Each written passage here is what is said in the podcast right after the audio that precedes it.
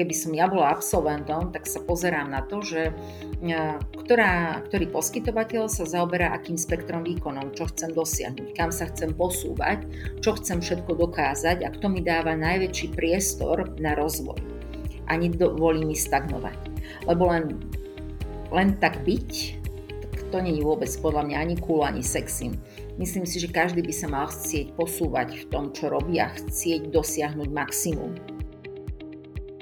Vítajte, počúvate podcast Rozhovory MD. Moje meno je Tomáš Havran a v dnešnej epizóde sa rozprávam s riaditeľkou nemocnice v Banskej Bystrici, tzv.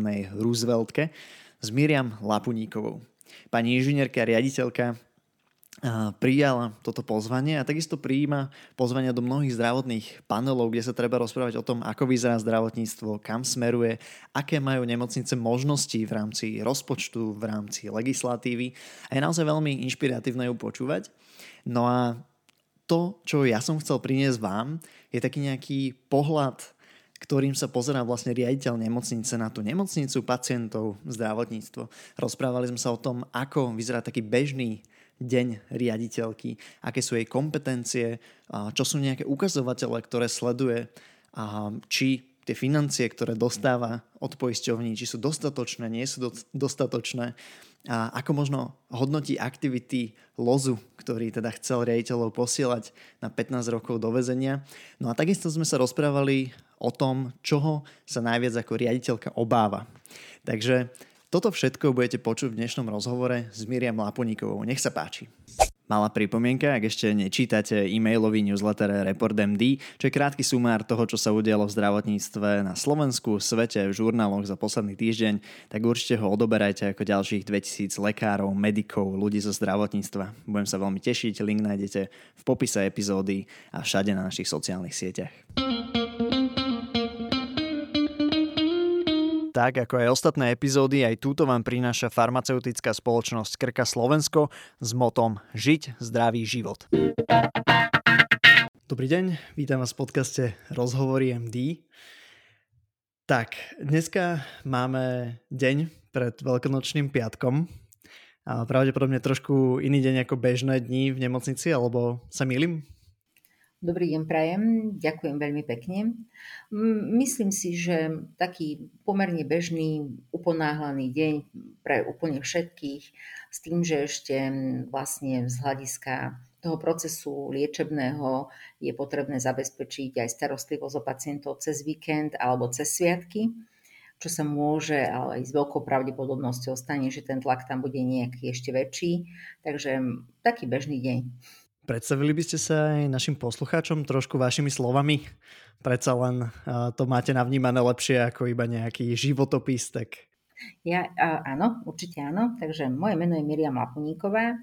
V Rooseveltovej nemocnici pracujem od roku 2005 a počas tohto obdobia mm, som si prešla viacerými pozíciami. Po vysokej škole som išla na rok a pol pracovať do zahraničia, kde som žila teda, bola som v Spojených štátoch, keď som sa vrátila, veľmi, veľmi som chcela pracovať v zdravotníctve. Ja som aj vyštudovala manažment v zdravotníctve a išla som vlastne pracovať do Rooseveltovej nemocnice, preto lebo moja polovička bola vlastne z Banskej Bystrice a chceli sme sa tu nejakým spôsobom usídliť. No a Rooseveltová nemocnica vtedy prepúšťala a ja som silou mocou chcela tam pracovať, tak som presvedčila pána riaditeľa, že teda budem zadarmo pracovať v nemocnici. Po troch mesiacoch ma teda prijali. Pracovala som ako referent účtárne, potom som pracovala ako vedúca účtárne. V 30 rokoch som sa úspešne stala ako kinder management ekonomickou námezníčkou. Následne od 34 rokov vediem Rooseveltovú nemocnicu. Asi, asi takto v skratke. Uh-huh. A vy ste teda študovali ekonómiu, ekonomickú fakultu a potom ešte nejakú nadstavbu, ten zdravotný manažment, alebo to už bolo tak nejak? Nie. V Banskej Bystrici na ekonomickej fakulte Univerzity Mateja Bela som študovala management e, ako odbor management zdravotníctva a to je pod vlastne katedrou verejnej ekonomiky a správy. Uh-huh. čo ešte by sme o vás viac mali vedieť ako človeku, nie teda iba ako riaditeľke, okay. aby, aby, aby trošku sme tak eh, nasali to vlastne, že, že jednak poslucháči, že ako ho dneska počúvajú a takisto aj ja, že s kým mám tu čest. Dobre, od malička som chcela pracovať v zdravotníctve, ale mala som aj také, že umelecké sklony, možno tak troška viac. Medzičasom, ako som vyrastala, vlastne som bola alebo som dyslektická. To znamená, že mám nejaké problémy s pamätaním a s číslami, povedzme. No a keďže som mala také problémy troška, povedzme, nie, vždy som mala samé jednotky, som extrémny bifloš, to je, to, to je pravda. Ale vzhľadom k tomu, že som trávila veľa času nad knihami, tak maminka, že predsa akože nechod na tú medicínu, budeš to mať náročné, no tak som šla na ekonómiu No a predsa som sa dostala nejakým spôsobom do zdravotníctva. Musím povedať, že, že mňa moja práca naozaj veľmi baví. A ako, ako vnímate to zdravotníctvo? Lebo teda lekári majú taký ten svoj pohľad na zdravotníctvo, cez toho pacienta väčšinou a cez tú odbornosť eh, medicínsku, cez eh, ideálnom prípade nejakú medicínu založenú na, na dôkazoch. A vy sa na to zdravotníctvo pozeráte akými očami, akým objektívom? No, musím povedať, že pozerám sa na ňu už trocha inak, ako som sa pozerala, však to sa všetko vyvíja podľa toho, čo všetko sa človek časom naučí a ako vníma to prostredie, v ktorom žije. Ja žijem v takomto, lebo medicína sa javí taký mužský svet, i keď to už vôbec vlastne nie je pravda, lebo ja sa stretávam s tým, že naozaj 80% absolventov sú vlastne dámy, ale je to taký tí, ktorí ma ovplyvňovali a s ktorými fungujem nejakým spôsobom kolegami, tak je to v zásade sa dá povedať taký silný mužský svet. Na to formuje tú osobnosť um, no, toho človeka nejakým spôsobom.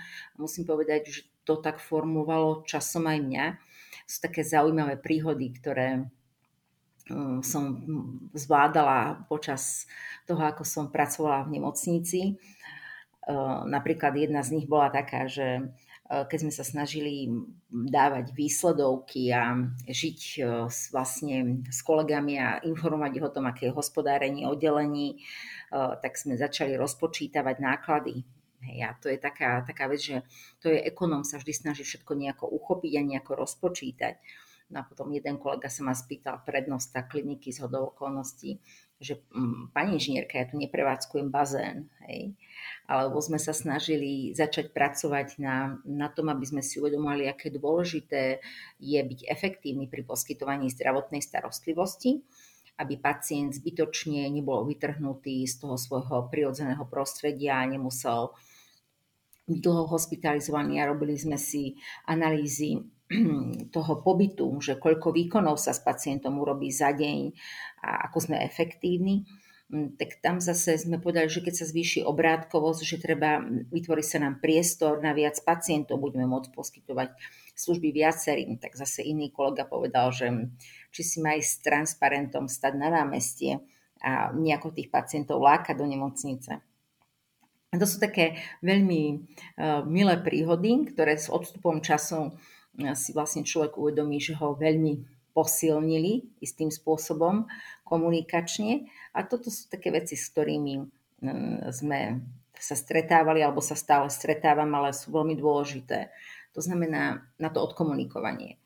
A naozaj ten uhol pohľadu toho ekonóma je založený presne ako uhol pohľadu lekára na dôkazoch, ale my sa pozeráme na tie dôkazy, ktorými sú pre nás čísla.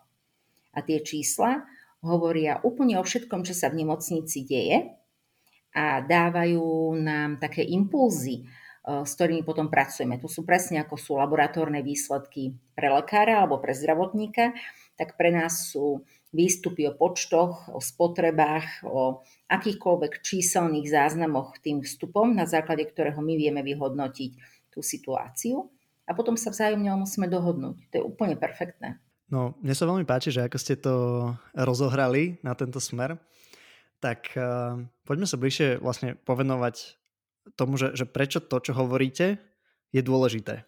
Hej, že tá efektivita a možno práve to, že sledujete teraz nejaké čísla, tú obsadenosť lôžok, a ja neviem, že počet dní hospitalizácie, tam je to možno také jasnejšie na tú komunikáciu, pochopenie medzi lekárom a riaditeľom. Ale teda predsa, že, že kde všade možno ani vy nevidíte to pochopenie od lekárov, možno nie teraz, ale naozaj za, tých, za, za tie roky skúseností, alebo práve naopak, že, že kde možno často riaditeľia majú takéto um, ešte, ešte možno nepochopenie voči tej lekárskej práce. Um, Takže že, že tuto by sme sa trošku viac mohli pomotať. Ono to je všetko, ako to ja vidím, o tej ľudskosti a o tých emóciách, ktoré človek dokáže komunikovať. Lebo to je nesmierne ťažké vedieť komunikovať emócie a ja sa to stále, stále učím a napriek tomu, že si niekedy už myslím, že teda akože to dávam, tak nie, ono vždy sa to ukáže, že teda ešte to nevieme. A tá vzájomná komunikácia je hlavne, a to sa nám celospoločensky nedeje a to uh, som, ja dávam ako veľmi veľký cieľ, je vedieť počúvať. Preto, lebo vedieť počúvať je veľmi náročné, lebo od toho partnera, s ktorým sa rozprávame, sa môžeme dozvedieť veľmi veľa a môže nám to pomôcť um, budovať ten vzájomný vzťah. A ono to je vždy založené na tom vzťahu tých ľudí, ktorí sledujú nejaký cieľ. A ak chce ten manažer niečo dosiahnuť, tak musí vedieť toho človeka, ktorý oproti nemu sedí, počúvať a samozrejme pritom využíva aj veľmi veľa manažerských nástrojov, ktoré sa teda naučí v škole. Máme normálne komunikáciu a, a takéto, takéto, takáto časť, lebo ja som si popri tom ešte potom robila aj také, že, že MBA ako vzdelávanie ďalšie a tam sme mali také komunikačné zručnosti a tréningy a to bola veľmi dobrá vec, lebo je to priam nevyhnutné eh, v práci manažéra. A ako som to povedala, tá komunikácia a tá symbióza je základ a keď sa dvaja počúvajú, tak sa vedia posúvať. Ale to je ako v normálnom živote, ako vo vzťahu, ako v domácnosti. Je to úplne to isté, iba že uh, je to profesionálnejšie, teda snažím sme sa všetci, aby to bolo profesionálnejšie a aby to bolo hlavne konštruktívne. Dobre, takže uh, vy ste sa naučili, že teda tých lekárov, teraz to skúsim tak skonkrétniť a kľudne ma vyvete z omilu, že teda tých lekárov, tie sestry, a ten, ten personál zdravotnícky, že treba teda počúvať, aby tie čísla potom asi sedeli nejak do toho kontextu. Tak, tak. A teraz, že a možno sa povenujeme viac tým číslam, že čo sú, čo sú také čísla, úplne hlúpo to znie proste, že čísla, um, ale že uh, na ktoré sa pozeráte, ktoré sú pre vás uh, kľúčové, aby ste mohli že konštantne a, a dlhodobo poskytovať kvalitnú zdravotnú starostlivosť v nemocnici. Veľmi ma zaujíma ten podton, ktorý do toho dávate, že čísla. Ako vnímate to slovo číslový, aby som vedela dobre zareagovať na to číslo? Alebo evidentne tým slovom číslo niečo sledujete a ja to úplne neviem dobre uchopiť, tak skúsim mi povedať o tom čísle troška viac, prosím. Hej, ja som, sa, ja som sa smial kvôli tomu, že mi to príde také strašne zjednodušujúce, že poviem, že číslo, lebo to číslo môže byť hocičo, to môže byť laboratórna hodnota a takisto tu môžu byť nejaké financie na súvahe. A preto som sa smial, nie za tým žiaden masterplan, iba teda skôr táto moja formulácia ma, uh, bola pre mňa úsmevná, lebo proste presne si pod tým môžete predstaviť, že hoci čo. Čiže skôr som chcel tú otázku formulovať tak veľmi široko, aby naozaj už uh, vy ste si vybrali možno z nejakých tých sledovateľov, ktoré, teda ukazovateľov, ktoré sledujete, a také tie kľúčové, preto teda, aby tá nemocnica fungovala dobre. Chápem. Ďakujem. Takže možno, že by som to povedala asi takto. Tak ako pre, pre každého z jeho uhla pohľadu má nejaké číslo nejaký význam. Pre lekára je to možno ukazovateľ laboratórneho výsledku, možno, že to je, ja neviem, dĺžka rezu, možno, že to je mm, teplota nameraná, mm, alebo akékoľvek iné, ale pre nás ekonómov sú podstatné dáta, ktoré výjdu ako výsledok práce zdravotníka. Prečo to je možno podstatné, no, prečo to je dôležité, je to, aby sme vedeli uchopiť celý ten systém alebo tú nemocnicu. Možno, že by som ju analogicky pre lepšie pochopenie prirovnala k organizmu a vedeli ho zosúľadiť z každej strany.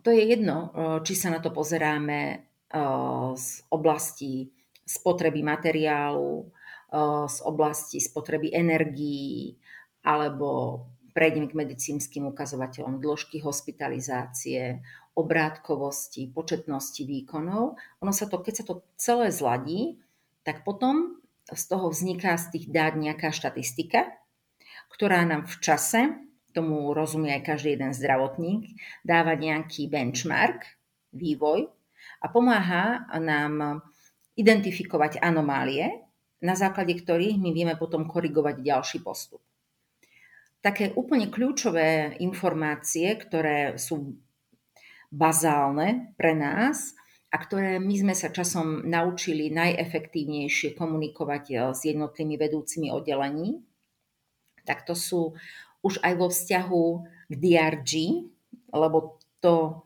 je spôsob, ako my sa navzájom snažíme komunikovať, tak pre nás sú to počet hospitalizačných prípadov, priemerná dĺžka hospitalizácie, case mix index a spotreba liekov a zdravotného materiálu na jeden hospitalizačný prípad. Mhm. Čiže dobre tomu rozumiem, že toto sú vlastne nejaké tie indikátory, ktoré sledujete. Áno. A komunikujete ich primárom. Áno. A to by sa malo komunikovať nejako ďalej asi tým lekárom, jednak atestovaným, sekundárnym, alebo že, že ako, ako teče táto informácia tou nemocnicou? Nie, to nemusí byť vôbec komunikované uh, ďalej. Vezmite si to um, na takom príklade, povedzme, ja neviem, nejakej, nejakej čaty, hej, vojenskej čaty, kde stratégiu určuje um, hlavný kapitán, uh, ten má styčných dôstojníkov nejakých tých generálov, a tí potom dávajú e, štrukturovanú informáciu, nie je príliš obsiahlu, e, ostatným vojakom. Pre tých vojakov, teda tých zdravotníkov, nie je e, veľmi dôležité pochopiť cel, celú štruktúru ekonomiky. Ani by som to v živote od nich nechcela. To nemajú prečo ovládať. Oni ovládajú poskytovanie zdravotnej starostlivosti, nie je to ich úlohou. Uh, oni len oni majú zabezpečovať to poskytovanie, tak ako sa dohodneme my, na, povedzme na riaditeľstve, s tými prednostami a s tými primármi a s vedúcimi sestrami. My, ani, my sa snažíme vysvetľovať danú situáciu, tie výstupy a my, si, my tou komunikáciou sa snažíme odladiť ten ďalší postup v tom oddelení. Hej? Lebo napríklad, keď si zoberieme chirurgické oddelenie, nejaké um, urológiu napríklad, um, tak sa rozprávame um, s vedením oddelenia o tom, že aké výkony poskytuje, v akej početnosti, ktoré my vidíme. My sa im snažíme povedať, že toto sú výkony, ktoré sú rýchlo obrátkové a oni to veľmi dobre už vedia to už ani nie je tak, že tými rokmi sa to naučili, ale tak budem sa to snažiť tak zjednodušovať a zjednodušene sprostredkovávať. Máte takýto počet jednodňovkových výkonov, potom robíte takýchto mm, počet robotických výkonov, takýchto laparoskopických, takýchto otvorených výkonov. To vám zabere toľko a toľko času a my sa snažíme vytvárať podľa tých jednotlivých DRG skupín ten case mix tax, aby sme vedeli byť čo najefektívnejší, aby sme danou metódou poskytli tú zdravotnú starostlivosť čo najväčšiemu počtu ľudí, čo súvisí aj s, rezerváciou e, miesta na operačných sálach, čo súvisí s využiteľnosťou personálu a ich adekvátnou konfiguráciou. Ale toto sú tézy, ktoré nie je potrebné komunikovať eh, s jednotlivými lekármi, sestrami, praktickými sestrami a sanitármi, ale toto sú tézy, ktoré komunikujeme s tými vedúcimi jednotlivých pracovisk. Uh-huh. Ja som tak vnímal z takého pohľadu sekundárneho lekára, že často možno práve ten stratég, ten riaditeľ námestníci, možno medicínsky námestníci sú akoby, že vzdialení, že často nerozumie úplne, že, že aká je ich tá rola, že možno práve preto, že takáto informácia sa nedostane až k nemu, ale že možno sa dostane, neviem, že to iba, akože nad tým rozmýšľam nahlas, neviem, či sa dostane, nedostane, ale že akoby mám taký pocit, že aspoň, že zjednodušene a by sa tam asi mala dostať, aby tam bolo práve to pochopenie v tej komunikácii, že teda ten management niečo sleduje a vlastne každý asi by mal aspoň rámcovo pochopiť, že áno, že toto je náš smer. A chceme byť napríklad že efektívni a že efektivita je dôležitá. Napríklad možno aj to, že ja neviem, a percento nozokomiálnych infekcií je že dôležitý nejaký indikátor, ktorý chceme sledovať. A máte, máte pocit, že, že to, táto komunikácia že, že je zbytočná, alebo teda, že, a, že, že má byť čo, jej čo najmenej, lebo zase to ste teraz práve povedali. Ja teraz neviem, ako to má byť, ale keby sa pozerám na to, keby som bol uh, čerstvý absolvent nastúpený do nemocnice, tak asi by som chcel mať takéto, že pochopenie uh, pre, ten, pre to rozhodovanie manažmentu. Chápem. Nozokomiálne infekcie sú krásnym príkladom. V zásade sa odzrkadľujú na o, spektre a rozsahu používaných napríklad antibiotík v nemocnici. No a toto je téma, ktorá je kľúčová.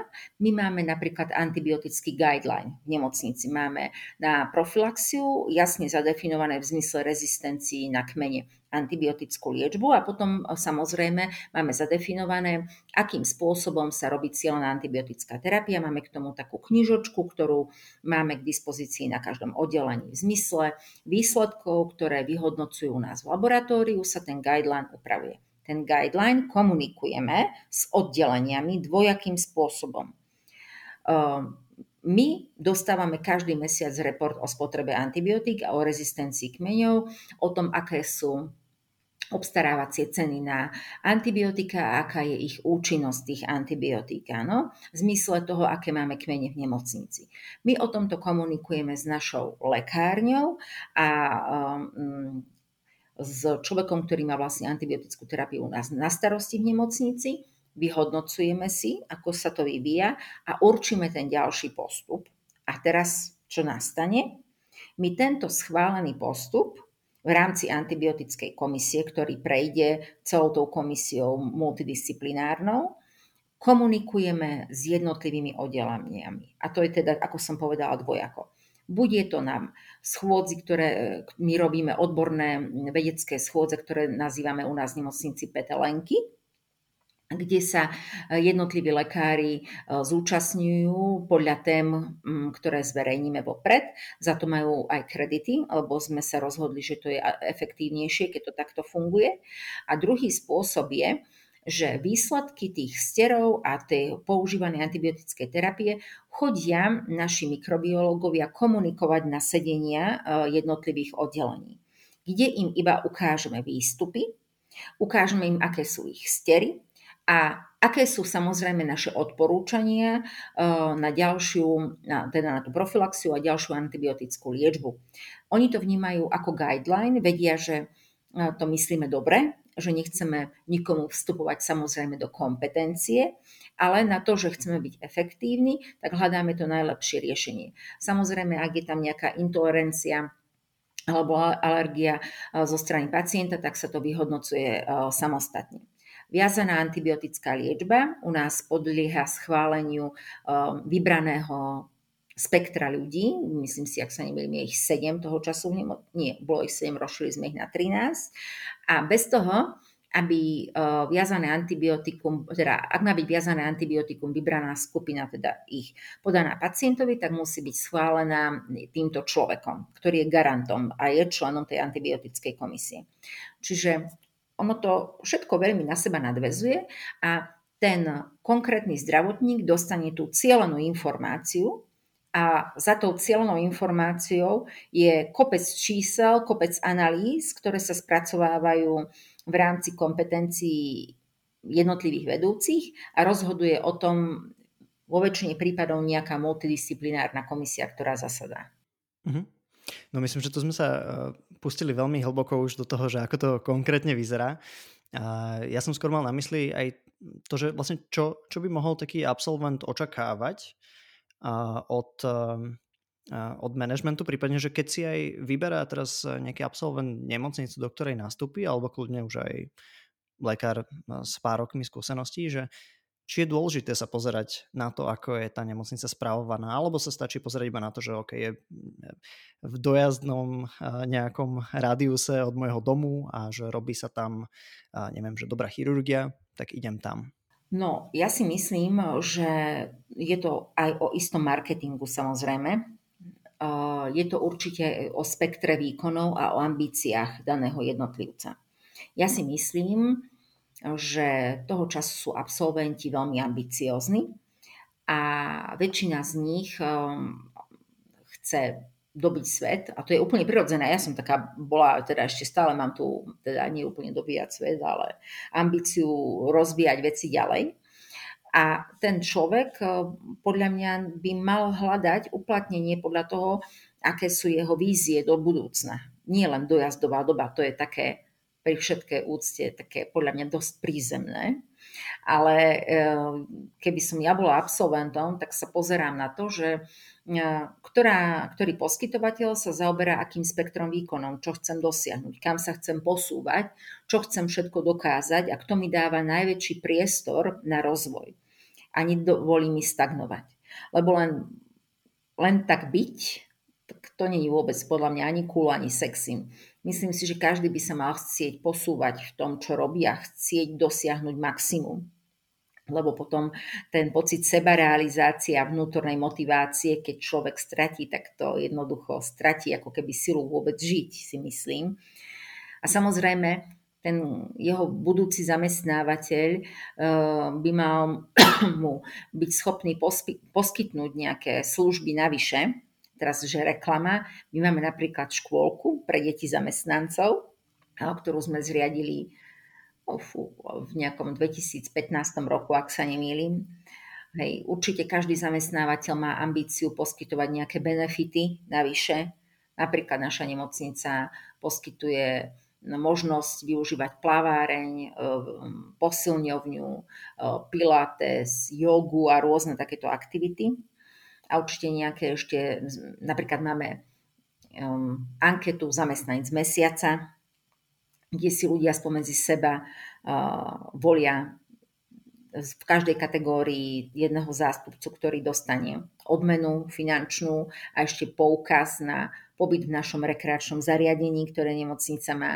Akože to sú také veci, ktoré podľa mňa sú také milé a potešia človeka a zároveň mu aj uľahčia aj s tým spôsobom život. Teraz narážam napríklad na tú škôlku. Mm-hmm. Dobre, tak absolvent sa teda rozhoduje uh, tak, že, často väčšinou sa podľa mňa ľudia rozhodujú, že vidia nejakého šikovného primára alebo nejakých šikovných lekárov na danom oddelení, že tam robia zaujímavé zákroky, tak chcú ísť tým smerom. Takéto benefity sú samozrejme tiež fajn, a teraz otázka, že či sa takým s tým, uh, takou istou optikou, ako sa pozerajú na tých primárov a atestovaných lekárov, či sa tak majú pozerať aj na ten management, že či majú hľadať nejaké kvality v manažmente a kde sa pozerať a či sa vôbec pozerať, že či napríklad, ja neviem, nemocnica hospodári nejako vyrovnanie alebo uh, ja neviem, či, či investuje do rozvoja nejakých oddelení alebo neviem, že vy mi povedzte, že, že či sa má na niečo pozerať, nemá, alebo že vôbec to nie je podstatné, že aká je kvalita toho manažmentu. A či to vie vôbec nejako zhodnotiť. Okay. Myslím si, že to je také, že ryba smrdí od hlavy. Čiže ak e, sú v nemocnici ambiciózni a povedzme draví prednostovia primári, tak to svedčí o tom, že ten manažment ich dokáže ukočírovať.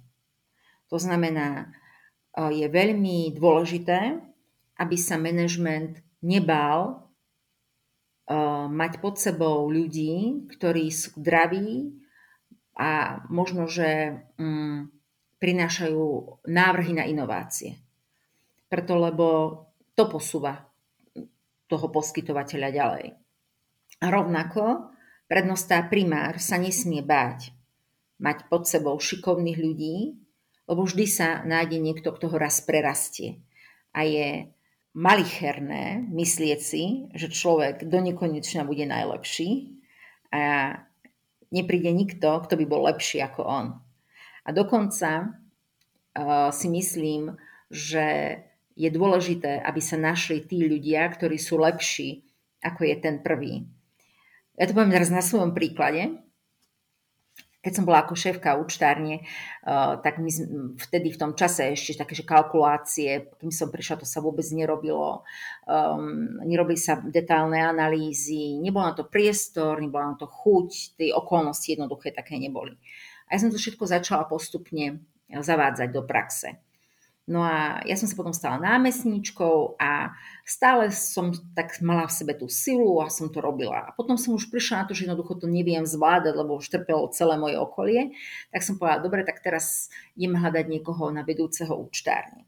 Viete, aká to bola pre mňa obeď, že som to moje dieťa, ktoré som nejako vychovala, vypiplala tie kalkulácie a všetko som musela zvládnuť, že prišla nejaká baba, ktorá, alebo pani, ktorá to jednoducho prebrala a začala sa s tým hrať. A pre mňa to nebolo vôbec v komforte úplne na začiatku, že akože halo, však to som si ja vymyslela, však som to urobila dobre. Ale pozor, ona to začala rozvíjať. Ona nadviazala, ona bola, ona, nie že bola, ona je úplne geniálna.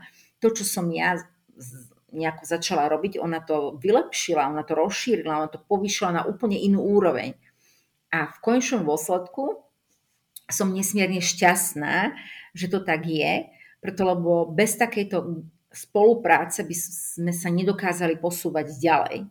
A to si myslím, že presne analogicky platí na tých jednotlivých oddeleniach že ten prednostá primár musí byť naplnený podľa mňa šťastím, keď vidí, aký geniálny má tým, akí sú šikovní tí jednotlivci a dokážu to jeho vypiplané bábetko posúvať, aby, aby ďalej rástlo, aby dozrievalo. A je úplne prirodzené, že tí najtalentovanejší môžu odísť a on podľa mňa musí byť rád, že dokážu šíriť to dobré meno ďalej. Takže ja by som to takto nejako formulovala, že nesmieme sa báť, aby nás tá ďalšia generácia prerastla, že v tom musíme vidieť tú hrdosť, že sme im na to dali ten priestor a že oni našli v sebe tú silu ten follow-up ďalej robiť a rozvíjať. Mm. Tak to je pekný pozitívny príklad toho, ako by to asi malo byť. A ešte teda s tou logikou, že ryba smrdí od hlavy, tak keď toto nefunguje, čo teda v mnohých nemocniciach toto nefunguje, že mladí lekári, najmä v takých chirurgických odboroch, ale akože aj v kadejakých ďalších, a sú, povedzme, že, že trvá im atestát, ten atestačná príprava dlhšie ako by mala, že nemajú toľko príležitostí, že nemôžu toľko operovať, aj keby chceli. Um, že skôr cítia od tých ehm, atestovaných lekárov, od toho vedenia oddelení, mm, že, že sú pod takou pokličkou. A mám si teda vysvetľovať tak, že tým pádom asi v tých nemocniciach je, že zlý manažment, ktorý teda si nevie ukočírovať tých, eh, tých primárov prednostov? To je na zváženie, ako to každý pochopí. Že či sa teda ten príklad dá aj takto otočiť, hej? Určite. Existuje veľmi veľa uhlov pohľadu na jednu vec a je ťažké povedať, ktorý je správny. Ale napríklad musím povedať, na jednej našej odbornosti sa z hodov okolností vyskytol jeden kolega zo zahraničia, ktorý mohol k nám prísť a ja si myslím, že by nás vedel obohatiť a rozšíriť a pán prednosta mi prišiel odkomunikovať, že ten jeho kolektív to nevidí ako dobrý nápad. A mi sa to nezdalo úplne správne, tak som išla k nimi na rané sedenie a som sa s nimi rozprávala, že prečo to nevnímajú ako dobrý nápad. A po pol hodine komunikácie s nimi som si vlastne uvedomila, že oni ho nie, nie sú pripravení na to zobrať takéhoto človeka, lebo je to atestovaný človek a oni sú v dobrej štruktúre a nedostali by sa už e, k výkonom v takom rozsahu, ako by chceli. A to bol pre mňa zásadný argument, preto lebo ja trvám na tom, že tí ľudia majú byť v komforte. A ja som povedala, dobre, tak toho človeka jednoducho nezoberem, keď to vnímate takýmto spôsobom. A zase na druhej strane, včera som sa rozprávala s iným prednostom, ktorý za mnou prišiel a hovorí mi, že by chcel troch nových lekárov prijať, lebo jeden im odchádza a dvaja idú cirkulovať a sú tam mladé baby, ktoré už vie teraz, že sa chystajú na materskú dovolenku.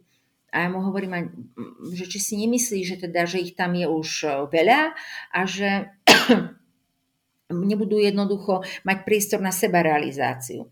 A on mi povedal, že nie, lebo má plán, kde by sa mohli venovať iným činnostiam a že on je pripravený takto vzdelaného človeka už po atestácii pustiť ďalej a že on je v tomto veľmi pragmatický a jasne mi definoval, ako si predstavuje tú prácu tých mladých lekárov. A to je pre mňa fantastické, že on našiel tú silu a použil tak silné argumenty, tak som mu povedala, dobre, zoberme vám dvoch nových lekárov, keď viete, že čo s nimi chcete urobiť. A to je to fantastické, že oni vedia, čo chcú. A ja som pripravená komunikovať s každým, kto vie, čo chce a že si za tým ide a má to hlavu a petu a dokáže mi to zdôvodniť. Ale keď tam mám nejakého človeka, ktorý je pomerne letargický a v zásade nemá žiadnu invenciu, tak vtedy som ja osobne veľmi smutná, preto lebo nevidím potenciál na ďalší rozvoj. Mm-hmm. Perfektné vidieť určite aj z vášho pohľadu, keď eh, prednostovia majú takúto výzvu, alebo tá eh, eh, primári asi majú takúto víziu pre svoje oddelenie. Otázka teraz, že či si nájdu takých kolegov, ktorým zapadnú do tejto vízie. Máte pocit, že je to náročné um, hľadať nových kolegov, ktorí teda uh, že, že správne zapadajú uh, do, do, tej, uh, do tej nemocnice? Je to, veľmi, je to veľmi náročné a presne zase sa vraciame k tomu, že ryba smrdí od hlavy a nie každý zapadne do daného kolektívu. To je pravdou. V mnohých prípadoch sa stáva, že od nás odchádzajú, lebo to tempo, ktoré je, e, nie sú pripravení zvládnuť alebo nesadli jednoducho, nezapadli do toho kolektívu alebo majú kolegovia voči ním iné výhrady, ale to je v poriadku, to je podľa mňa úplne normálny život a tam sa nedá povedať, že či to je zlý zdravotníc, zdravotník, chcela som povedať lekár alebo sestra, to je jedno, alebo dobrý, to vždy závisí od daných okolností v danom momente. Hej, keď nie je vhodný do kolektívu A, tak u iného poskytovateľa vie byť podľa mňa pridanou hodnotou. To je naozaj otázka uhla pohľadu. Mm. Takže treba hľadať ten správny kolektív z pohľadu toho absolventa mladého lekára. Určite. A keď hovoríte túto tému aj vo vzťahu k tomu, čo sa teraz vlastne hovorí o tom, že nechcú zdravotnícke zariadenia brať absolventov a že si vyberajú a že niekto možno zámerne nebere lekárov. Tak napríklad, ja som si dávala pred dvomi týždňami robiť prvú analýzu požiadaviek na prijatie do zamestnania a bolo tam 50 žiadateľov o prácu a z tých 50 bolo 10 na dermatovenerológiu, čiže na kožné. A my máme stav na kožnom v zásade plný, je tam mnoho mladých lekárov, lebo my si veľmi uvedomujeme a s tým tak troška možno bojujeme, je, že dakedy, tak ako mi to opisujú moji kolegovia, nebola až taká možnosť vybrať si, kam ten lekár pôjde. V zásade dostal nejakú príležitosť a buď ju bral, alebo ju nebral. Teraz sa veľmi rešpektujú požiadavky mladých absolventov, kam chcú ísť a napríklad my nedokážeme utilizovať desiatich dermatovenerológov. V zásade sme minulý rok zobrali dvoch. Ja nemám vôbec potrebu brať nového dermatovenerológa. Ja by som skôr potrebovala možno psychiatra. Ale to nie je také populárne, že mladý e, absolvent sa zaradí do špecializačného odboru psychiatria. Alebo by sme potrebovali mladého genetika. Alebo by sme potrebovali geriatra to vôbec nie sú odbornosti, ktoré by rezonovali medzi mladými ľuďmi, že sa im chcú venovať. A toto je tá komplikácia, ktorú my vnímame, že ako zmotivovať mladého človeka ísť robiť na takéto oddelenie, ktoré na prvé počutie alebo jeho prax, s ktorou sa stretol, vôbec nie je atraktívne. Toto je to umenie. Niekedy to je až nerealizovateľné. OK, akože ja, mám strašne veľa tém, ktoré by som chcel rozvíjať, teraz rozmýšľam, že, že ako na to. A načali ste teda túto tému, že a, či nemocnice teda berú absolventov, a, ktorí teda stoja pred dverami a či to tak naozaj je. Myslím, že a, je to celkom samozrejme, že máte oddelenia, na ktoré radi zoberiete tých lekárov, máte oddelenia, ktoré nie. Čiže akoby tá diskusia sa nemôže takto zjednodušovať, že, že neberieme lekárov. Áno, neberieme, ale že je tu ešte aj B. Um, takže to je, to, to je zaujímavé. Um, čiže keď počúvajú nejakí psychiatri, geriatri um, a uh, ešte neviem, koho ste spomínali, tak, uh, tak v Banskej Bystrici sa môžu hlásiť. A myslíte, že, že dá sa konvertovať nejaký absolvent, ktorý už má teda nejaké vytúžené, napríklad tú dermatovenerológiu, že teraz konvertujete na, na geriatra, alebo že aké sú tie možnosti vaše, že robíte nejaké akcie, ktoré, ktoré by mu ukázali možno, že psychiatria je zaujímavá? Vy ste sa čudovali, ale normálne, keď my robíme výberové konania, a teraz uh, sa opätovne k ním vraciame po období covidu a predtým sme ich robili každý rok, tak normálne na tom profile toho mladého človeka vidno, že akou, akým smerom on chce ísť. Či je to internistická odbornosť alebo chirurgická odbornosť. To normálne sála z toho človeka, že či je on skôr taký vedátor alebo je taký dynamický, akčný a hýbe rukami a ako sa správa, tak to normálne na tých ľuďoch vidno a viete si ich už tak zaradiť, že ktorý by kam chcel ísť. Ale konvertovať určite nie, ale s čím sa stretávame pomerne často je potreba ľudí rozhodnúť, alebo že sa prerozhodnú iným spôsobom. Musím povedať, že každý, zatiaľ asi každý rok som sa s tým stretla, že po nejakom čase, po dvoch, troch mesiacoch príde za nami takýto mladý lekár a povie, že ja už nechcem byť, ja neviem, ginekolog, chcem ísť na urológiu. Alebo potom príde, ja nechcem byť e, ortopéd, ja chcem ísť na traumatológiu. Alebo mne sa nepáči na internom, ja chcem ísť na onkológiu. Toto sa deje a fakt sa s tým stretávam každý rok. A preto napríklad my tak interne sme prijali rozhodnutie, že e, necháme každému jednému absolventovi pol roka, aby si to ohmatal a až potom po pohovoroch s nimi a motivačných rozhovoroch, kde my robíme aj hodnotenie zamestnancov každý rok, e, sa s primárom dohodne, že sa chce zaradiť do špecializačného štúdia. Lebo ten človek podľa mňa úplne prirodzene potrebuje navnímať tú atmosféru a stotožniť sa s tým, s tou odbornosťou, s tou svojou voľbou.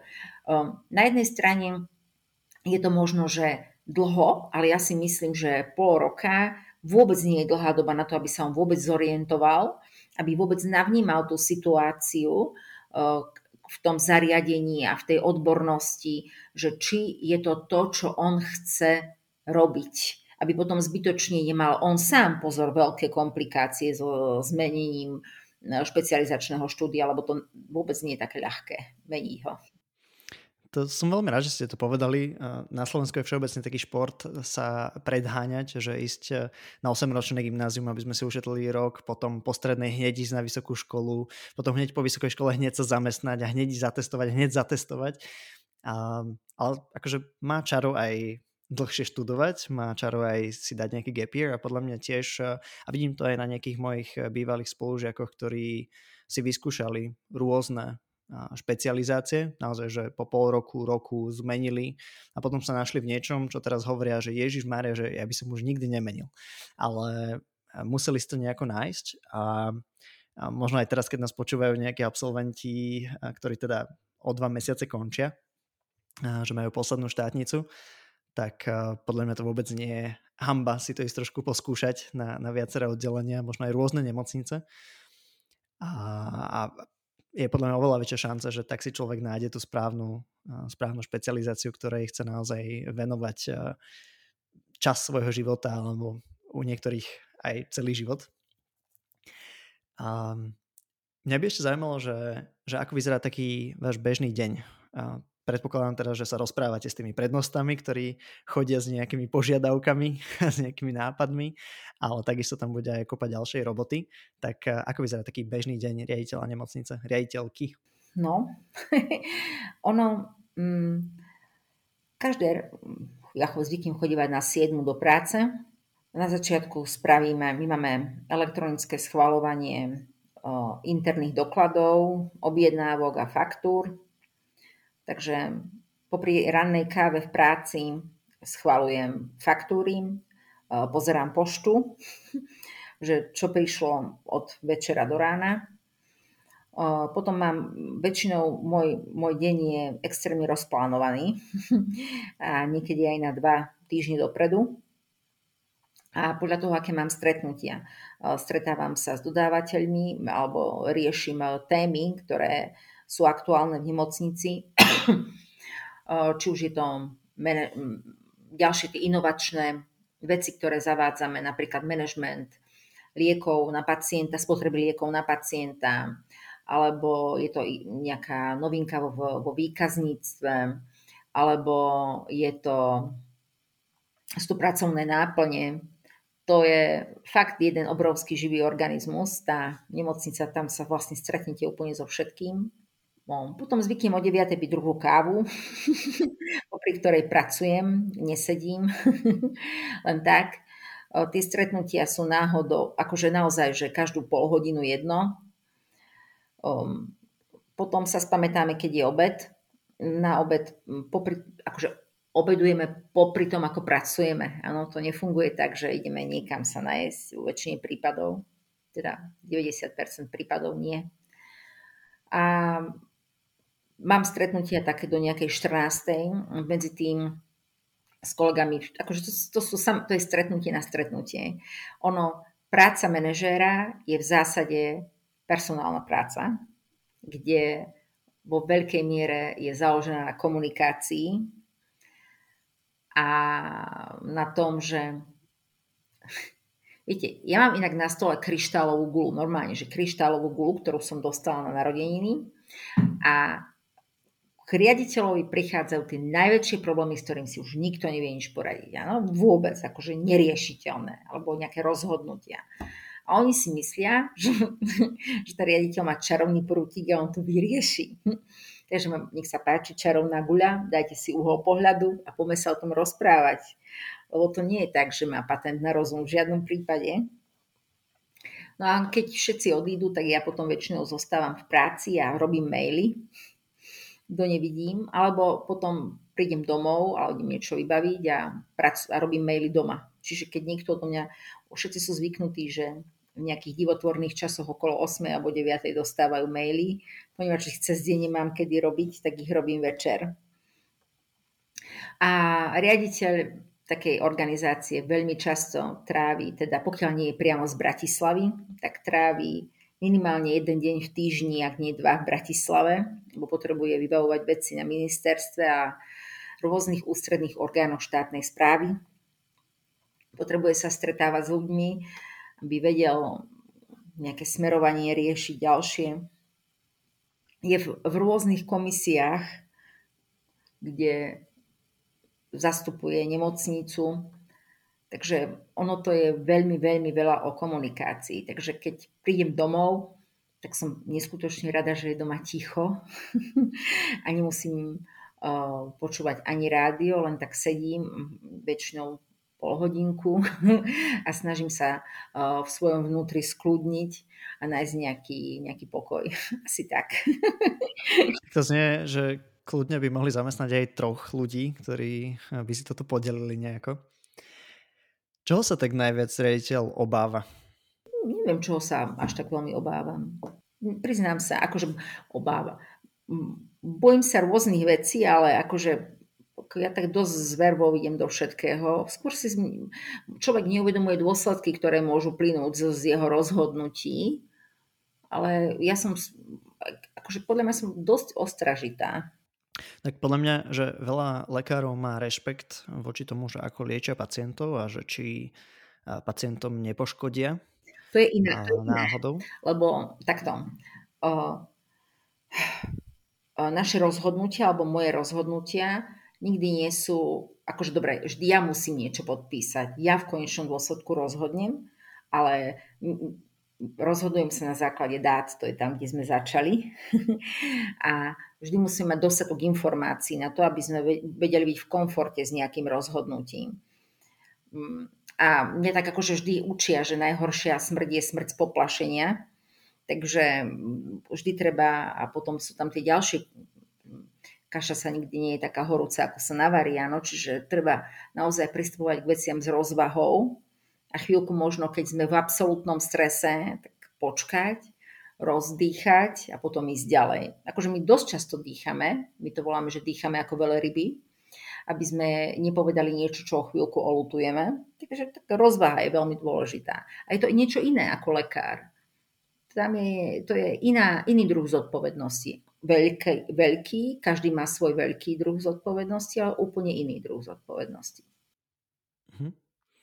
A ako to vnímate tak osobne, že teda niektoré z týchto rozhodnutí, ktoré padnú, aj keď sú na základe dát, môžu byť na základe chybných dát, um, a nejako ovplyvňujú životy pacientov alebo možno zdravie pacientov v nemocnici? Že je to niečo, s čím idete domov, že neviem, keby sme to spravili nejako ináč, eh, keby sme to vyhodnotili nejako ináč, tak sme mohli lepšie odliečiť pacientov, možno... Um... Ja nikdy nevstupujem, manažment nemocnice uh, nikdy nevstupuje do medicínskych rozhodnutí lekárov. Toto nerobíme. To, sú, to je jednoducho, ak treba nejakým spôsobom rozhodnúť a oni prednost alebo pri nás s nami príde, tak my sa vždy radíme a väčšinou to riešime multidisciplinárnym konzíliom a hľadáme riešenie. To o, nikdy nie je tak, že neposkytneme zdravotnú starostlivosť, aspoň v našej nemocnici Mm, nie som si vedomá toho, že by sme pre takúto situáciu boli nejakým spôsobom zatiaľ postavení.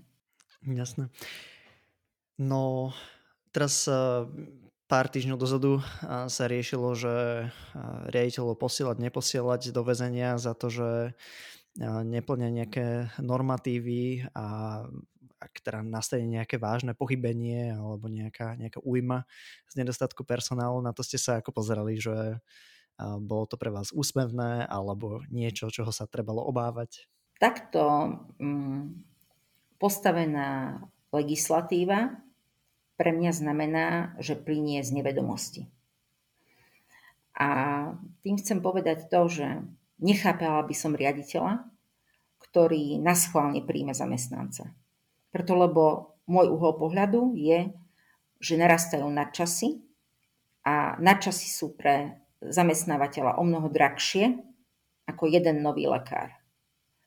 Preto, lebo mm, súvisia s tým, že mám normálne, však platím normálnu hodinovú mzdu plus nadčas. Ano, to nie je správne.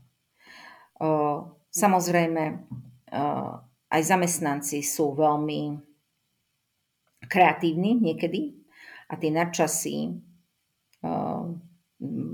sa snažia, alebo vedia si pomôcť tým, že majú nadčasy a preto sa, sa o tom treba rozprávať. Samozrejme, nikdy nikto nebude spokojný, čo sa týka tejto zložky a vždy tam treba hľadať nejaký konsenzus, ktorý je veľmi tenkou čiarou. A raz sa to vyhne na jednu stranu a raz na druhú. Ale keď sa vrátim k tej otázke, tak musím povedať, že mm, ja nevidím až taký veľký problém v nedostatku lekárov, ako vidím skôr v ich štruktúre, ale o tom sme sa už chvíľku bavili. Obrovský problém vidím v nedostatku stredného zdravotného personálu. A pokiaľ zákonodarca, organizátor alebo akákoľvek entita, ktorej zodpovednosťou je proces vzdelávania, e, nezabezpečí adekvátnu štruktúru, tak nemôže byť za to trestaný riaditeľ. Preto, lebo na trhu nie sú zdravotné sestry. A keby som mala použiť nejakú krupovítku, tak poviem, že si myslím, že vymrú po praslici. Preto, lebo uh, nie sme ako spoločnosť pripravení prijať premisu, ktorá funguje v ostatnom svete už veľmi aktívne. To znamená, že nechceme vytvárať alebo nevieme mentálne prijať, že potrebujeme aj iné kategórie zdravotníckých zamestnancov a že je potrebné presúvať kompetencie. COVID nám ukázal v praxi aj v našej nemocnici veľmi veľa zaujímavých vecí. Napríklad nám doniesol kolegov z Dánska, kde sme mali výpomoc zo zahraničia, konkrétne v našej nemocnici. A anestézu v Dánsku dáva sestra. Opak je príkladom Švajčiarsko, kde sestra neasistuje pri anestéze lekárovi a on ju zabezpečuje sám. Sme extrémne konzervatívnym národom, ktorý nechce prijať v svojich dušiach na začiatku zmenu a trvá to veľmi dlho takýto prerod a tým si sami sebe škodíme. A preto som tak razantne a možno až drzo povedala, že sestry vymrú po praslici, lebo by som chcela možno motivovať zodpovedných ľudí, aby nabrali v sebe vnútornú silu a urobili rozhodnutie, ktoré pomôže všetkým. Teda posunuli napríklad kompetencie. V mnohých zariadeniach a aj v praxi sa stretávame tým, že sestry vykonávajú prácu, ktorú nemajú robiť a majú robiť lekár v zmysle kompetencií. Tak prečo nevieme v sebe prijať tento fakt a upraviť kompetencie? Mm, a toto je veľmi veľká téma, o ktorej možno, že je istým spôsobom tabuizovaná a médiá dávajú priestor len jednej strane, ale tá situácia sa bude, bude musieť zmeniť, lebo napríklad, a to sa nebojím povedať, že už viem, už viem, čoho sa bojím. Bojím sa toho, že za dva roky nám odíde tretina sestier, lebo dovršia dôchodkový vek. Toho sa bojím. Ale nebojím sa kvôli tomu, že pán Chromík s pánom Vysolajským dali do memoranda návrh legislatívy, ktorý by mal prejsť parlamentom a že ja pôjdem za to do väzenia. Bojím sa toho, že ľuďom nebude mať kto pomôcť a len preto, lebo tí zástupcovia tých odborných spoločností nie sú pripravení urobiť zmenu. Toho sa bojím. To, to nás doviedlo správnym smerom. Amen, asi k tomu není čo dodať. naozaj toto posúvanie kompetencie a vytváranie profesí, ktoré sú niekde na pomedzi lekárov, sestier, sestier, nejakého nižšieho zdravotného personálu je, je, je úplne kľúčový. Prípadne naozaj, že vsunutie rôznych administratívnych síl do, do tohto procesu. A mám ešte jednu otázku, aj keď už nám dochádza čas, tak eh, ako vnímate nemocnice, ktoré teda sú štátne a sú zriadené ako nejaké príspevkové organizácie a teda nie sú často akciové spoločnosti, teda niektoré sú, niektoré nie sú. Je to trošku taký akože na slovenský štýl taký, taký bordelík. Um, ako sa na to pozeráte? Dá sa v tomto prostredí dobre správovať nemocnicu aj po tej finančnej stránke? A ako možno vidíte to, že veľa štátnych nemocníc teda hospodári tak, že na konci je v mínuse na konci roka? To súvisí s reformami a s extrémou, ja to volám, že dynamika v našej vláde, respektíve v našom politickom prostredí. Uh, musím povedať, že jediná zásadná zmena, taká veľká, ktorú všetci stále o nej rozprávajú, bola reforma pána doktora Zajaca a toho týmu, ktorý okolo neho pracoval. Bola to veľká myšlienka, ktorá mala znamenať prerod v organizácii celého systému. Keďže už v tom čase som bola aj s pánom Zajacom, som sa niekoľkokrát stretla, to veľmi múdry človek, aj tí ľudia, dokonca s mnohými z nich sa veľmi dobre poznám, tom mali úplne dobre zacielené, len ako nebolo umožnené tú reformu ukončiť. To znamená, že v nejakom čase zastala, z rôznych dôvodov, hlavne politických, bola zastavená. A každá reforma, ktorá sa nedokončí, tak nemôže dopadnúť v končnom dôsledku dobre, preto lebo tými ďalšími vstupmi, ktoré boli do toho dávané časom, E, sa degeneruje ten výsledok, ktorý bol očakávaný tým autorom. A to znamená, že boli nastavené procesy v tom, že tie subjekty, ktoré sa transformovali na akciové spoločnosti, mali inak nastavené platby. A um, boli e, spravené kroky, ktoré mali viesť aj k zefektívneniu tých ostatných. Ale to není len o tom, do veľkej miery je to o tom vedení tej organizácie, ale naozaj tých zdrojov v systéme, a keďže to netvrdia len tí riaditeľia, ale aj analytici, je naozaj mm, nedostatok, sú obmedzené zdroje zo svojej podstaty, tak e, je veľmi náročné aby koncové, ak sa rozprávame o koncových nemocniciach, mali vyrovnané hospodárenie a neboli stratové. Ja to viem deklarovať aj na konkrétnych prípadoch, ktorými poukazujeme e, na ministerstve a keďže som aj v riadiacom výbore DRC ako zástupca asociácie štátnych nemocníc, tak si myslím, že mám o tom dostatok informácií aj to viem vyhodnotiť. Napríklad taká transplantácia pečenie je veľmi náročný výkon, skôr taký highlight. A ten výkon naozaj stojí povedzme od 50 tisíc a už sme mali aj za 130 tisíc takýto výkon, ktorý nás stal, lebo my, keďže sme taký ekonomický tým, tak vidíme tú nákladovosť u nás v nemocnici na každého jedného pacienta. A za takýto výkon dostanete 40 tisíc od zdravotnej poisťovne. To sa nedá. Tak to fungovať nemôžeme. Ale pozor, ak sa ten výkon nezrealizuje na Slovensku a pacient ide do zahraničia na poskytnutie zdravotnej starostlivosti, tak tam už poistenia zaplatí celú cenu, ktorú si povie daný poskytovateľ.